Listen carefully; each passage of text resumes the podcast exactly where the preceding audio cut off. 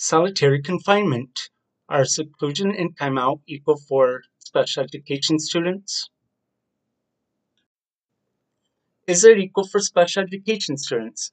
The Individuals with Disabilities Education Act, passed by the United States Congress in 1975, is intended, quote, to ensure that all children with disabilities have available to them a free, appropriate public education that emphasizes special education-related services designed to meet their unique needs and prepare them for further education, employment, and independent living. Title 20 of the United States Code, Chapter 33. Special education from the student point of view. I was in special education in elementary school and middle school, experienced the consequences of it in high school and beyond. I'm David Potter. I survived special education, not a joke. Solitary confinement. Are seclusion and timeout equal for special education students? Let's look at a bill of the 117th Congress at the time of this recording.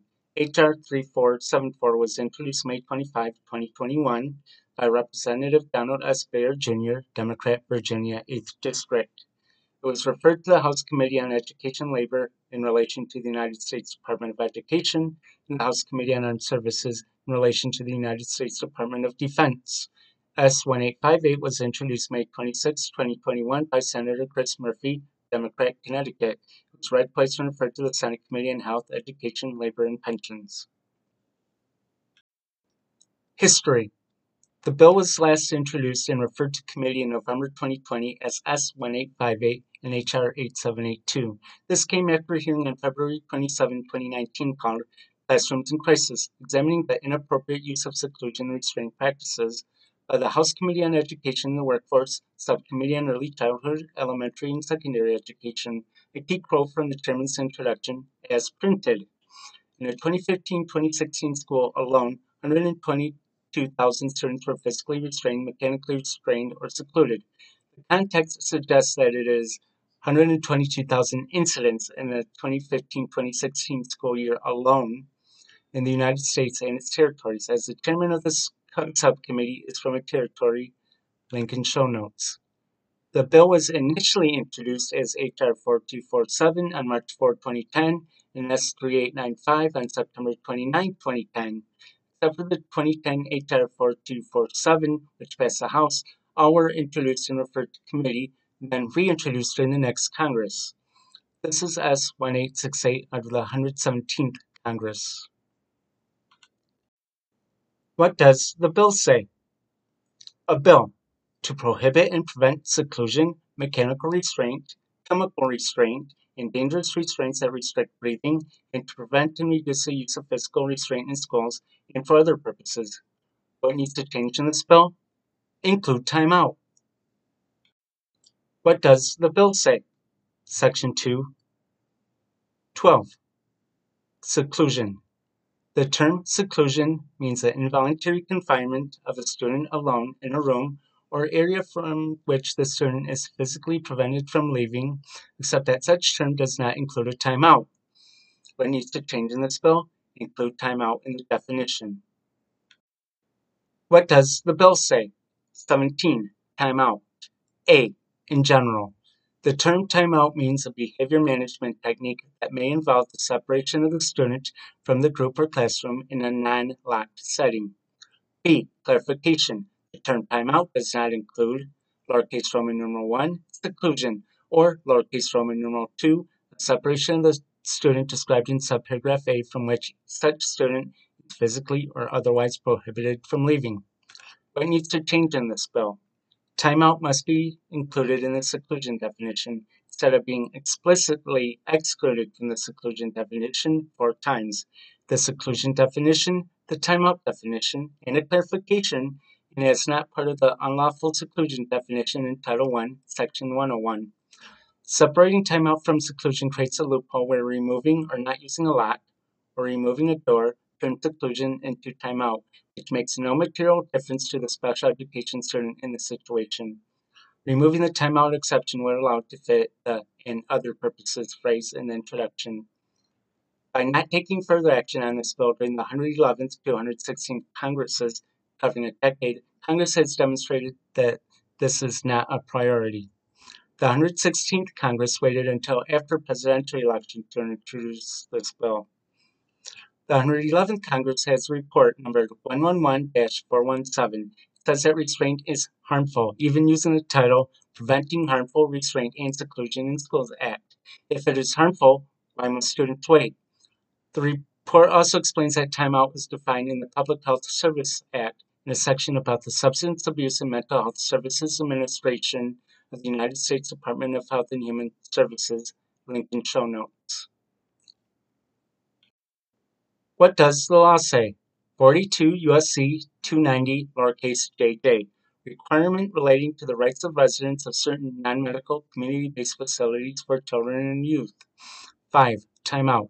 The term timeout means a behavior management technique that is part of an approved treatment program and may involve the separation of the resident from the group in a non-locked setting for the purpose of calming.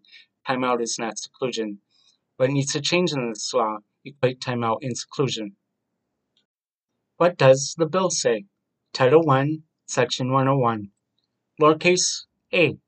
Prohibition. No student shall be subjected to unlawful seclusion or restraint by program personnel, a law enforcement officer, or a school security guard while attending any program that receives federal financial assistance.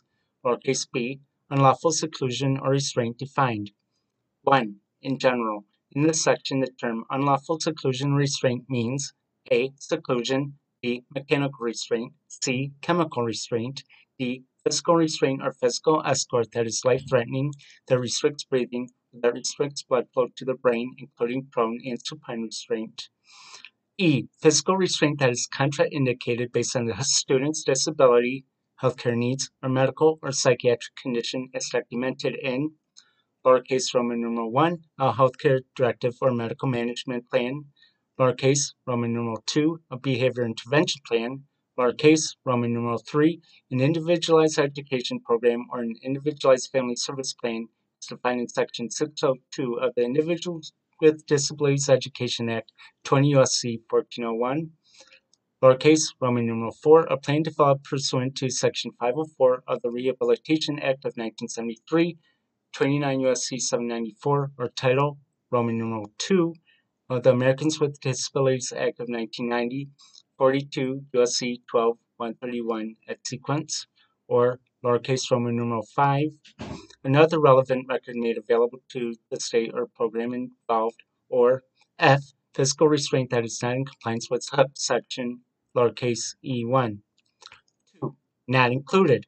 The term unlawful seclusion or restraint shall not include a. A timeout, or b. A device implemented by trained school personnel or utilized by a student for the specific and approved therapeutic or safety purposes for which such devices were designed and applicable, prescribed, provided that such devices are not used to purposely cause a student pain as a means of behavior modification, including lowercase Roman numeral 1, restraints for medical immobilization, lowercase Roman numeral 2, adaptive devices or mechanical supports used to achieve proper body position, balance, or alignment to allow greater freedom of mobility than would be possible without use of such devices or mechanical supports, or lowercase Roman numeral 3, vehicle safety restraints when used as intended during the transport of a student in a moving vehicle.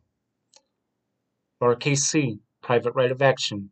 1. In general, a student who has been subjected to unlawful seclusion or restraint in violation of subsection lowercase a, or the parent of such student, may file a civil action against the program under which the violation is alleged to have occurred in an appropriate district court of the United States or in state court for declaratory judgment, injunctive relief, compensatory relief, attorney's fees, or expert fees.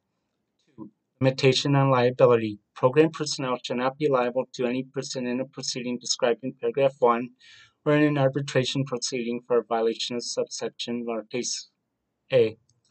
3. No sovereign immunity. No program shall be immune under the 11th Amendment of the Constitution of the United States from suit in federal or state court for a violation of subsection lowercase a of this section. What needs to change in this bill? Isn't this criminal outside the special education context? To make it equal, make it criminal in the special education context. Civil lawsuits and withholding federal funds don't change anything. criminalize restraint, seclusion, and timeout, not the disability. Involuntary confinement is not part of the regular classroom. It only applies to disabled students. The term special education appears 10 times in the bill. Regular classroom appears in the Individuals with Disabilities Act 42 times and doesn't appear anywhere in this bill. The fact that this bill is necessary shows that the school system discriminates against the disabled by applying harsher penalties to this one group only. How does this bill impact my life? Elementary school. I was involuntarily confined, which is part of the seclusion definition, in a walled-off area without a door, making it a non-locked setting, which is part of the timeout definition. If this was law when I was in elementary school, it would have made no difference. I was in a classroom with the timeout room. The timeout room was a walled-off corner composed of 3 wooden walls and the classroom's own brick wall. The opening had no door.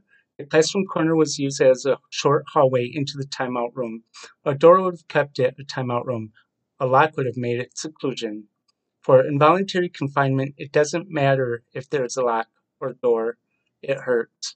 To keep all students safe, include timeout in the seclusion definition, and seclusion, restraint, and timeout, and criminalize these practices. Is it equal for special education students? Is the Individuals with Disabilities Education Act working as intended? Is it preparing disabled students for further education, employment, and independent living? Visit the website at notajoke.net. I'm David Powder. I survived special education, not a joke.